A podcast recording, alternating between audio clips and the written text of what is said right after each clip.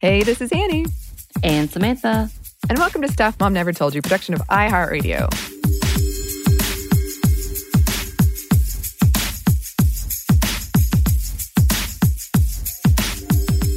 And today is another episode of Female First, which means we're once again joined by our good friend and colleague, Yves. Welcome, Yves. Hello, everyone. Yay. We're always so thrilled to have you. And as we're recording this, it is a Friday. It is a Friday.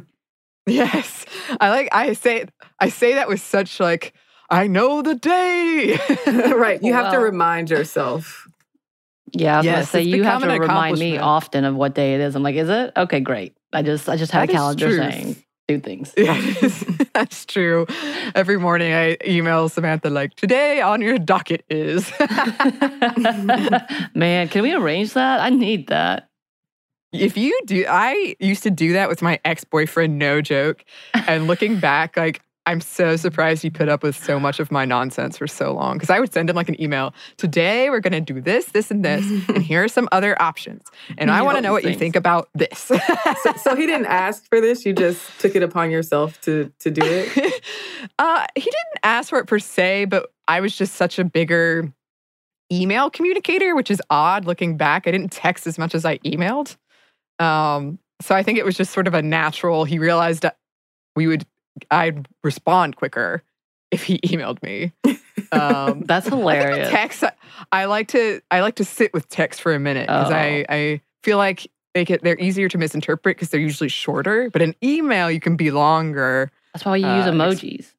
You got to use the emojis and emoticons to pretend like, hey, look, I'm not being really serious. So I'm even worse at that out in emails because I don't put those in emails.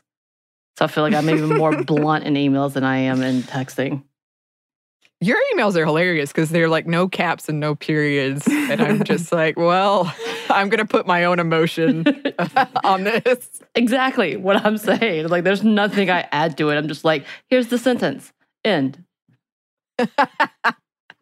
Yes. Yes. I'm very professional. Mm-hmm. That's efficiency is what that is. I mean, honestly, I think because I worked in a government field that I had to get out emails so quickly. And I try to be as like official as possible, but it would just be a literal like ten, ten different back and forth conversation in one chain that I just was like, get this done, get this done. So that's the kind of in my yeah. mind frame. I get it. I get it. um, I feel like I if I had to choose my most random skill set, one of mine would be composing emails. I feel like I'm very good at it. Um, it's an art form. That's. Uh, are you proud of that skill? I just. I. I'm so. Sending emails is a pain for me sometimes. So, is that something that you you take with pride, Annie? I I do because uh, I do think you have to consider how it could be misinterpreted and just yeah. be clear, so you're not gonna have more emails than you want. I don't. I won't say I necessarily like it, okay. but I am. Okay. I do feel some pride. Some pride. It's a skill. It's a skill for sure. Thank you. Yes. Sure. Yes. Well, uh, we are talking about someone with a different set of skills today, not email or texting. Um, who did you bring for us today, Yves? Well, today we are going to be talking about Afong Moy. So her history is very interesting. Um, she was another one of those people who I think we talked about for a previous episode who there isn't a ton about, um, and that's very purposeful and intentional, like whose history gets recorded. But yeah, we're going to be talking about Afong Moy. So she wasn't the first Chinese person in the U S, but she was likely the first documented Chinese woman in the U S.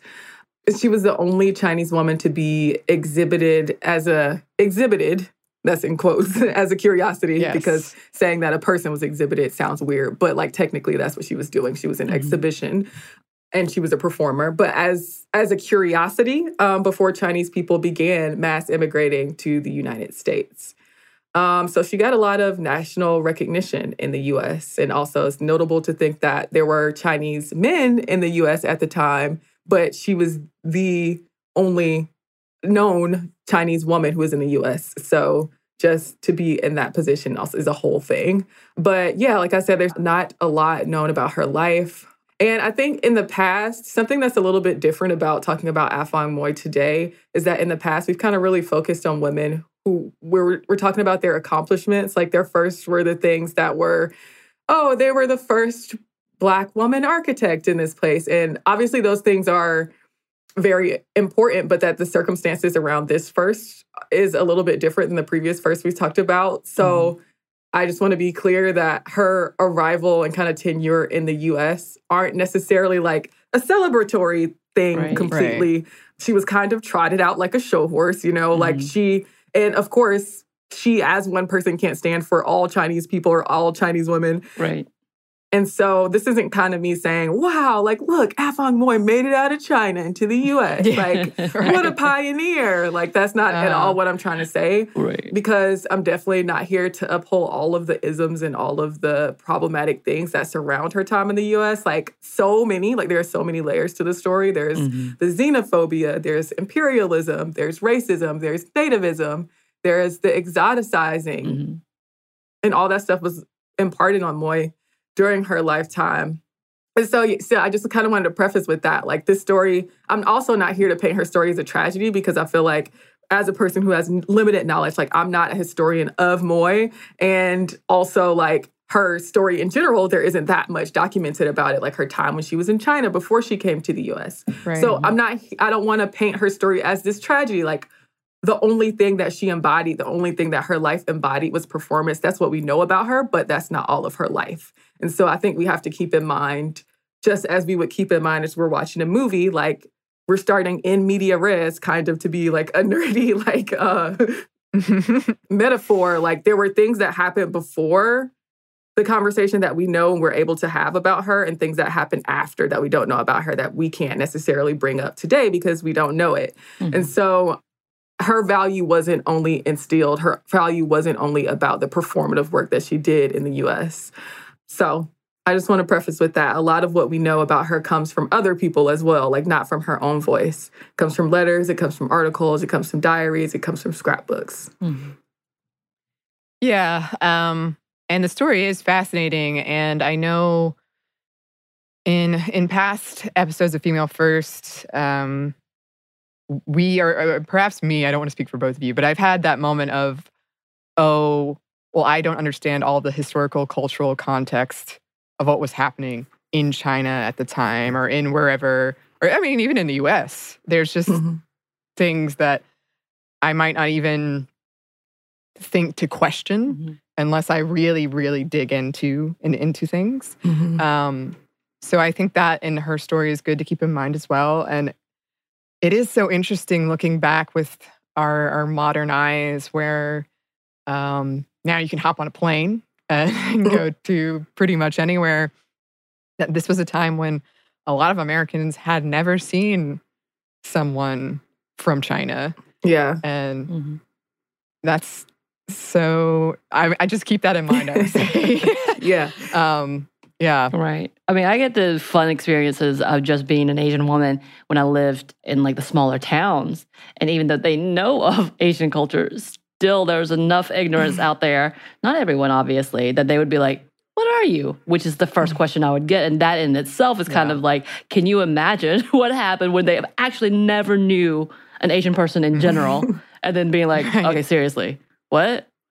Like that's like yeah, that's kind of, I cannot imagine being just already having to deal with some of the confusion and ignorance here today, and then mm-hmm. going to think about the reality of, oh my God, what would it have been like back then, and that kind of yeah. that back and forth. And yeah, as you, I know you're going to unfold all of this. Just reading about just some of the things that they assume about her uh, life, and again, some of the silence and what might not have happened is kind of like, wow, I wonder how lonely at the same time. How much she tried to play into that to be accepted. But yeah, I know we're going to get into yeah. that. Yeah, yeah, yeah, f- for sure. I And I, I guess it's, it's like weird. There is a, a weird line where you try to have a, or I'll speak for myself, where I try to have a level of empathy about like, well, this is a thing that is truly completely foreign to a person. But the the way in which that was in, imparted on her. Like, yeah. you can yeah. say, I've never seen a thing. Oh, I've never seen a thing. And then you can say, I've never seen a thing. How awful is that thing? Like, yeah, how right. weird is that thing? How strange yeah. is that thing? And like, they did that with her foot binding, which we'll talk about. And they did that mm. with her, you know, herself, and, and had a lot of commentary on like, you know, what they thought was right and what they thought should be the case based on, you know, American white values and religion mm-hmm. and upbringing and morals and all of those things, and tried to project what they thought was quote unquote right onto onto her culture and her customs and her. So yeah, yeah it's super complicated. I mean, yeah, like thinking about what you said, Samantha, just about how today, like it's already, it's a huge thing. And to be the only Chinese woman that people have seen, like, period, up until that time is definitely, I can't imagine, and I can't relate to be the only. mm-hmm. Because I think we're, we're still put in positions like that today. Mm-hmm. Like, I'm still in rooms where I'm the only Black woman right. in the room. But mm-hmm. this is that on a way larger scale, yeah, and obviously it's a different, different culture. So, yeah. Um, I guess we can get into her story now. yeah, cool. Let's do it. Yeah, Annie, you mentioned not knowing what China at the time was like, or I'm not specifically China at the time. Annie, you mentioned like not necessarily knowing the context around things that were happening in specific cultures and nations at the time. Um, and China at the time, I think it's worth talking a little bit about the background of the context in this case, just because it figures so much into the story and the way that people viewed her. And obviously, I can't go through the whole history of a place as large as China in a short no. amount of time. So this is going to be simplification, and obviously the history is more complicated than this. But this was during the Qing Dynasty, which lasted from the mid... And all, obviously, too, my pronunciations, I know, are not nuanced when it comes to Chinese. But yeah, so it lasted from around the mid sixteen hundreds to the early nineteen hundreds. It was generally prosperous. Um, population was growing majorly in a big way during some part of the Qing Dynasty. And there was restricted trade and relations with the West. Yeah, in the seventeen fifties, Western trade was restricted to the southern port of Canton, Guangzhou today. But um, as the demand for tea increased and the Industrial Revolution came along, people in or Britain was looking for more markets for manufactured goods. And so they tried to try to extend that out to China and establish Western-style relations with the Chinese. But by the early eighteen hundreds, as you can imagine, um, when trade and commerce and, like, relations starts, conflict starts to be a part of the pot as well, um, when people start to stick their hands in things. So Western countries began to be more engaged in conflicts with China as they were scrambling to kind of get access to Chinese products and markets for European and U S trade. So, yeah, there was this insular kind of isolationist situation that was happening in China um, when it came to Chinese people leaving China and Western people coming to China.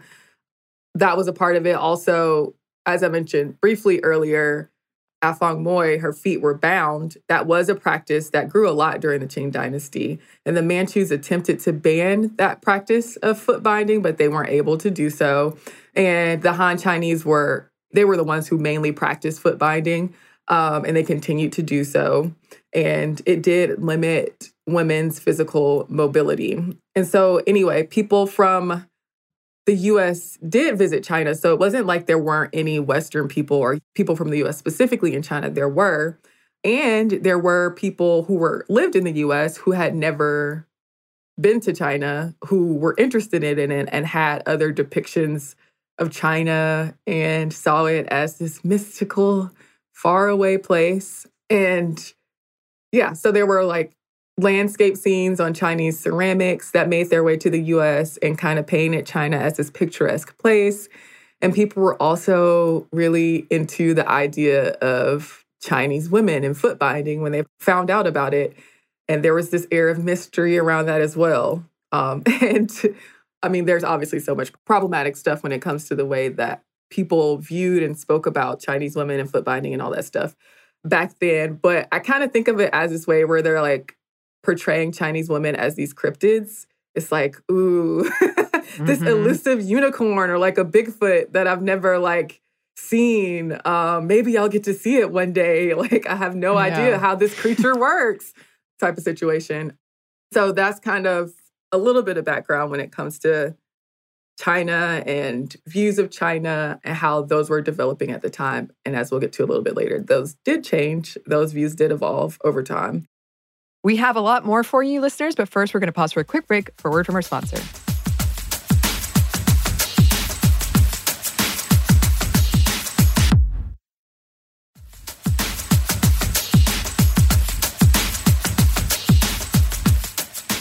And we're back. Thank you, sponsor.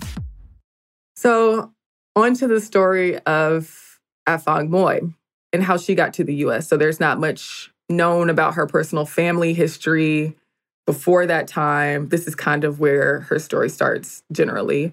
There were the traders, Nathaniel and Frederick Karn, and they were in the business of importing foreign goods to the U S, and they have their own backstory. But today is not about them, so we won't talk about that. I love it. So that included goods from China. And those Chinese goods were things like handkerchiefs, like shawls, fireworks, baskets, fans, watercolor paintings, and a bunch of other items. So these guys decided to develop a marketing scheme. And what do you know? Along with Captain Obear. So they did this with Captain Obear. And that would help with selling their goods.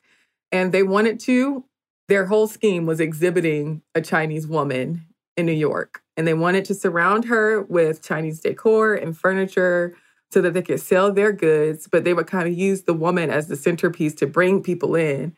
And then once they were there, they would scour her whole appearance and her customs and everything that she did. But in the meantime, all the things that she was surrounded by, I'd be like, ooh, like my precious, you know, all of these shiny yeah.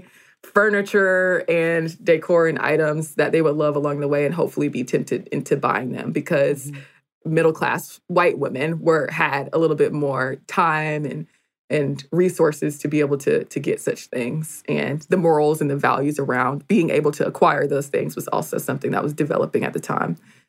I know y'all can talk about it and probably like have, you know, done research on it as well, but the, the storied history of white folks putting people of different ethnicities and customs and cultures on display is not something that's limited to Afong Moy. So I know y'all have probably heard of Sarah Bartman or the quote unquote Venus Hottentot who was put on display, human zoos that were really popular in Britain and so-called freak shows and Chang and Eng Bunker who were the who they call the Siamese twins, who were conjoined twins, who were put on display as curiosities. So Afong Moy was objectified and kind of dehumanized in a similar way. Um, but I don't want to take all of her agency away from her because she did have agency as well and made choices. That's worth being, you know, recognized that, yes, she was trotted out and yes, she was put on display and yes, she was brought over from China, but there was agency in her story as well. So like Obear apparently reached an agreement with Afong Moy's father, who was likely a Cantonese merchant or comprador. And her father got money out of the deal, but apparently Obear also promised to bring Moy back to China in two years. Spoiler alert, that did not happen. yeah. She stayed in the U S for a lot longer than two years. Oh, wow. Um, yeah, do we know, did she ever make it? She didn't go back, right? No, she. Uh, we don't know if she ever went back or not. I think the most we can do is speculate on whether she went back to China or not. Like what happened after she left the U S. Right. Because I read somewhere that she may have gone to Europe at one point in time. Yeah, possibly. Possibly. Possibly. Um, but there's not really any record of her after a certain point in the U S. So she did. She came to the U S in eighteen thirty-four. And Afong Moy was a name that was probably given to her. She mm-hmm. was Han Chinese, which is surmised because of her foot binding. Um, and her her family background wasn't recorded when she arrived here. And this was before the times of the gold rush. Like I said earlier, this is before mass Chinese immigration to the U S. And she was likely around sixteen, probably no older than nineteen. So she was young. Um, and when she came to the U S, it was at that point where she became the first documented Chinese woman to enter the U S. So she arrived on a ship called the Washington under Captain Obear, and she had come from Canton. Articles, and there are a bunch of articles on her like that you can read, which are uh, bad, hilarious. Yeah. Like, yeah. yeah. It's, it's a lot going on in these articles, but yeah. she, it said that she was, there was one that said she was four feet, ten inches tall, and that her feet were just four inches long since she wore, quote unquote, iron shoes since she was twelve years old. And it said that she would soon start accepting visitors at number eight Park Place in New York. And at first, articles gave her different names um, before she was given the name Afong Moy. There was one, for instance, that gave her the name Miss Ching Chong Fu. Mm-hmm. I don't know where they got that name from, but that was the name that they gave her in one article. That article was in the New York Commercial Advertiser. And so there were other names that she was given as well that I don't know the, the source of. I don't know where those names came from. Obviously, a lot to be said about somebody naming somebody when they yeah. get to the U S and also not necessarily knowing anything about Chinese culture or having ever seen a Chinese woman before. Yep. Don't know where they came from. Um, but she did have an attendant who would translate for her. So it, she didn't know how to speak English at the time. She had an attendant who would translate for her. And at the place where she would be exhibited, which they were setting up when she got over here. Um, and there would also be various objects of Chinese curiosity around her. Um, the price of admission was fifty cents. There were some earlier sources that said twenty-five cents, but it looked like they bumped it up after a while. And children mm-hmm. under twelve were half that, according to articles. There, of course, were a bunch of physical descriptions of her appearance in, in articles and in letters. And so by way of somebody else's description of her, not her description of herself, I will tell y'all what they said she looked like. So there was a November article in the Vermont Courier that described her this way. She is short but rather robust in stature. Her features are pleasing, her forehead high and protuberant, and her face round and full with two languishing black eyes placed with the peculiarly... Nice. It's a hard word. That is really hard. Obliquity of her outer angle, which characterized the Mongolian, I guess is how you pronounce that, um, variety of the human race from which this people are descended. So the article later says that she was, quote, much pleased with our country and not at all homesick. Oh, I'm not I'm quite sure. I'm really not quite sure how they reached that. I'm assuming, I'm assuming it's an assumption because the article doesn't say that she said it. It says, it is said that. So mm-hmm. I don't know if those are words from her mouth or not. But as you would imagine, all of the things that we were talking about earlier, like the nativism and the patriotism, all mm-hmm. those things that are probably happening have to do with that. But that's my assumption as well. Yeah, so over the next decade, there were a lot more articles written about Afong Moy. Um, and as you can see by that kind of description, and what we've talked about earlier, a lot of them were very Orientalist, othering, and really grossly doting and patronizing. Um, and I'll pull out a quote from an article that Tao Zong wrote in twenty fourteen that was called The Start of American Accommodation of the Chinese, Afong Moy's Experience from eighteen thirty-four to eighteen fifty, um, just because I feel like it's a good way to, to put it. Um, and this is what it said. Her very presence as the first recorded Chinese woman on American soil prompted a heated national discussion regarding how to accommodate the Chinese living among Americans. A two-tiered paradigm that emerged from this dialogue disparaged Chinese culture while extending paternalistic care to Moy, pushing her toward acculturation, which was to be realized in a symbolic way after her disappearance from the exhibition stage. And that is the paternalism that's just yeah. so apparent in her story is, is so gross. And like to also think that she was young, like she was actually very young at the time mm-hmm. as a, as a layer to that. And that, that eventually did turn into hostility and specifically anti-Chinese sentiment and action, um, of course, but it's kind of important to layer that in what was happening in the U S at the time, too, which was obviously many things. Like, many things are happening at once in the eighteen thirties. But some of the things were, like, Andrew Jackson was president.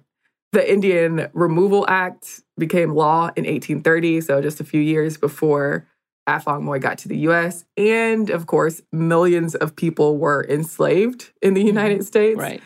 So there was an idealistic view of China at the time. The Opium Wars still hadn't started taking place yet. That would start happening soon. But there was this view of China that was influenced by the goods and by the letters of people who had been there. Um, so it was very, a very narrow view of what China and Chinese people were, if you can even, you can't even really group that into a whole thing. So, mm-hmm. but that's, that was, it was a very limited view. Mm-hmm. So it's, it's really unclear exactly how many people went to see Afong Moy, but it was in the thousands. Some people did record their experiences with her, and most of them were of the middle and the upper middle classes. Mm-hmm. After she got to the U S, there were some really odd stories that popped up about her in the newspapers. There was one that she had never seen a left-handed person before. Okay. Yeah. Very specific. Yeah. yeah. Um, there was ones that were saying she disappeared um, or she left or something like that. But when her exhibition finally opened, people came to ogle her and her bound feet. And according to newspapers, kind of in those early times, she didn't really like it when men tried to get a closer look at her feet, but wasn't as opposed to it when women would try to get a closer look at her feet. Um, Atung was the name of her interpreter, and he would help her communicate with visitors and also make sure that she would get out of her seat to walk around across the room for people from time to time. And there were plenty of people in New York in the beginning who did go to see her, but some did object to the way she was displayed as exploitation. Some people objected to the fact that her feet were bound, saying, oh my gosh, it's a disgrace that she was being, you know, harmed by her feet being bound. Um, and just generally, I guess, being unclear about like the custom of foot binding itself. Um, and working through their feelings and thoughts on that after finally seeing it in person. Mm-hmm. We have a little bit more for you, but first we have one more quick break for a word from our sponsor.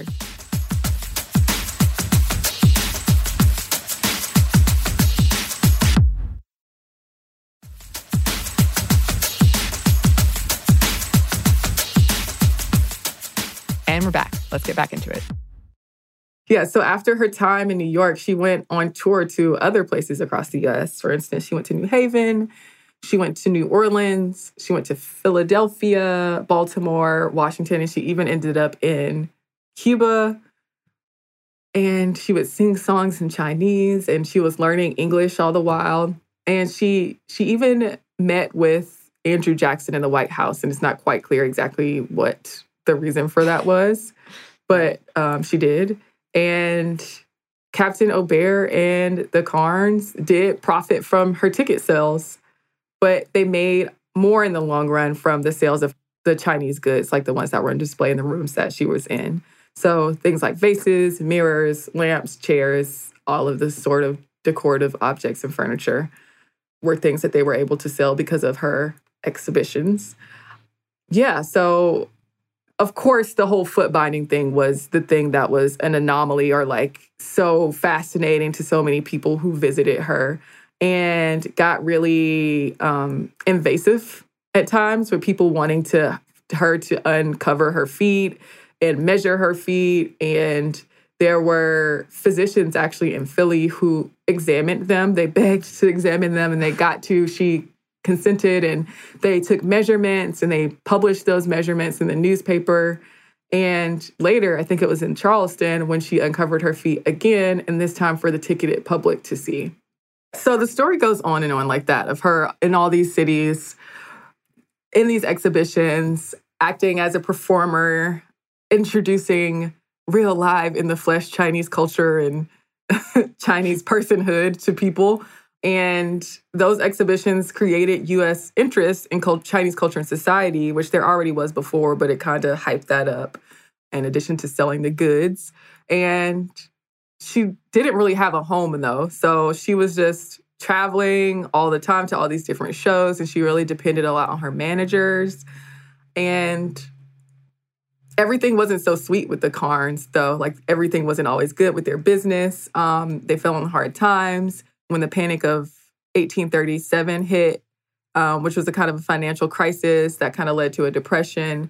Um, so they were bringing in so many goods, but didn't necessarily have the audience or the consumers to be able to pick that stuff up. And then all this other stuff in the, in the U S economics was happening at the same time that didn't bode well for the business. And Afong Moy, around that time, eighteen thirty-eight, was supposedly abandoned um, and lived in poor conditions in New Jersey. And she spent several years there, according to documents, but interest in goods, Chinese goods, did resurface later in the late eighteen forties.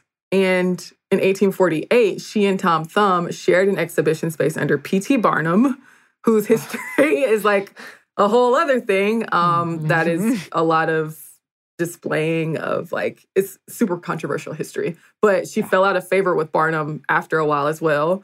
And Moy was in the U S until around eighteen fifty, as far as we know. Like, that's not the official date saying, like, oh, she left after that. But at that point, records started of her disappeared. Um, and that's kind of where her story in letters ends, like where her story in writing ends, as far as we know. And that was also around the time things were changing a lot in the U S. I mean, during her time here that we do know about, we know things were changing. So the mass immigration of Chinese people to the U S began in the late eighteen forties, early eighteen fifties. Views of Chinese people were changing. So Americans were increasingly deriding her clothing and her customs, and Chinese clothing and customs in general. And her religious beliefs and Chinese religious beliefs were being criticized by moral reformers and other Christians in the U S. And the Opium Wars, like I mentioned earlier, were starting up, and trade with China, like Chinese-U S relations and Chinese goods, all of that was changing at the time. And it was a, a buildup to kind of, I mean, so much stuff was happening at this at the time, but there was also kind of things that happened later around the eighteen eighties when the Chinese Exclusion Act was introduced, and very specific anti-Chinese legislation um, and actions were being taken on in federal and local scales. So it kind of just feels like this bubble in time. Um, yeah. Afong Moy's story does, where it, she was there to see that transition. It was also part of that transition of, wow, this mystical place that China was, and then, wow, this place that maybe isn't so great in our eyes that we thought before, you know, we feel a certain way about it now. Um, and all mm-hmm. this nativism creeping in, all this, you know, racism and and those kind of sentiments creeping in. So, yeah, it just feels like I really wish I knew a lot more about her story and, like, what mm-hmm. happened to her after, mm-hmm. after eighteen fifty. Yeah. Yeah, um, and it is, looking back at what we do have, it is such a, it's strange looking at ads with her in them, and um, I would recommend to anyone who's interested in learning more, because it is a very interesting story, um, looking into that, and uh, yeah, it is just a, such a specific time, and, and to read some of it, it's so kind of pro-American and saying, look, compared to this, how much better, how more much more superior we are, um, especially towards the end, as you say, mm-hmm. when attitudes shifted. But yeah, I wish we knew more about her too. And I know there's a lot of uh, interest because isn't there a movie? No, there's a book. Book. About there's her. a play about yeah, her. It's a play. Yeah. Yeah. Okay. Yeah. And I, I didn't see the play itself, but what I read about the play was that it was kind of attempting to be from Afong Moy's perspective, which is a lot that we haven't gotten through documentation since it was from right. other people's perspectives. And obviously that was that's something that I would love to know more about too. Like, what did Afong Moy herself yeah. think about. And even in the the phrasing that people would give from the interpreter Atung, I was like, is this really what she said? Or is this right. what you wanted to tell people that she said? Yeah. Right. Yeah, no, I, I would love so much to know the motivations for her, even though it was her father was involved in that decision, but just how she felt and thought and when she was making this journey and then when she arrived. There was one mm-hmm. report I read, because it, it was back and forth, that, that it was possible that she left to send money back to the family, to her, to her father or something like that. But I don't know how any of this is true. I think that was just one report out of, you know, the majority was saying that it was the father that pretty much said she could go rather than the other way around. But I just wondered if that was a possibility as well. Because it's, yeah, it's stories like this where you don't have a lot of understanding. And because she does disappear, which kind of seems like the theme for this time frame. Yeah. For many of historical like figures, um, that you kind of wonder what did happen. And and for me, I'm like, was it tragic? Was she able to get out of it? What happened? Right. Mm-hmm. Yeah. And I would I would love to know her thoughts on the performance. Like, yeah, what was she really interested in? Like, did she continue? I know she went on to Barnum, but after that, did she still continue to perform? Did she enjoy mm-hmm. it as a livelihood, right. or was it just something that she had to do out of necessities, like you said? To send money back to her family, or, yeah, what was her agency in her own words as well? So, so many questions. Right. Yes. So many questions. Mysteries of history, as they say. Okay, I've never heard that, but yeah, that makes sense. I say that all the time. Maybe it's just me. Maybe it's yourism and anyism. But yeah, yeah. It's, it's almost tragic to see because she was put on a display. But at the same time, like I saw one report saying, again, this is just probably an assumption, again, a bigger stereotype of her being a, quote, lotus blossom on one hand uh, in her, like, uh, you know, mannerism, but then also the perpetuating, mm-hmm. but she was fierce tiger as well. Oh, like those wow, two yeah. stereotypes mm, came into play uh-huh. at the same time. I'm like, how are you both? How is she both? Like, right. that. But why was yeah. that the descriptor for her? And that was like the perpetuating of the continued stereotype of Asian yeah. women in general.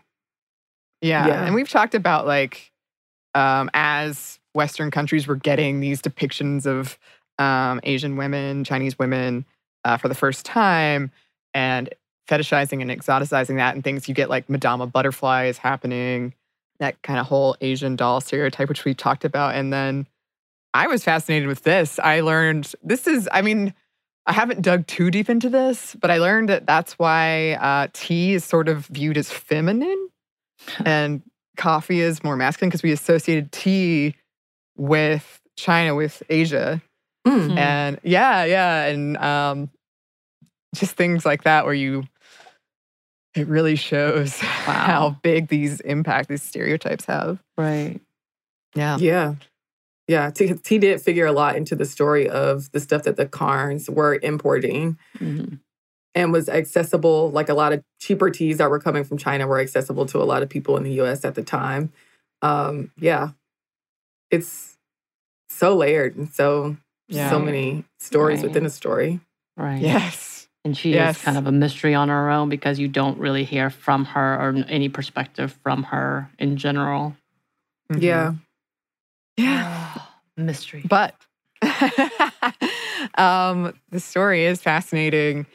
And I am glad you, once again, you brought something to my attention that I had never heard about before. I've never heard of her either. I love it. Yes. yes. So thank you, as always, Yves. Uh, can't wait to do it again. Uh, where can the listeners find you? You can find me online at Eve Shefko. I'm at Eve Shefko on Twitter. I am at Not Apologizing on Instagram. You can also listen to the podcast This Day in History Class, which is a daily uh, podcast about things that happen in history and birthdays in history. And you can also hear me on Unpopular. Yeah. And you should do go check all of that out, listeners. Um, and in the meantime, if you'd like to email us, you can. Um, our email is stuff media mom stuff at i heart media dot com. You can find us on Twitter at momstuffpodcast or on Instagram at Stuff Mom Never Told You. Thanks as always to our super producer, Andrew Howard. Thank you. Thanks to you for listening. Stuff Mom Never Told You is a production of iHeartRadio. For more podcasts from iHeartRadio, visit the iHeartRadio app, Apple Podcasts, or wherever you listen to your favorite shows.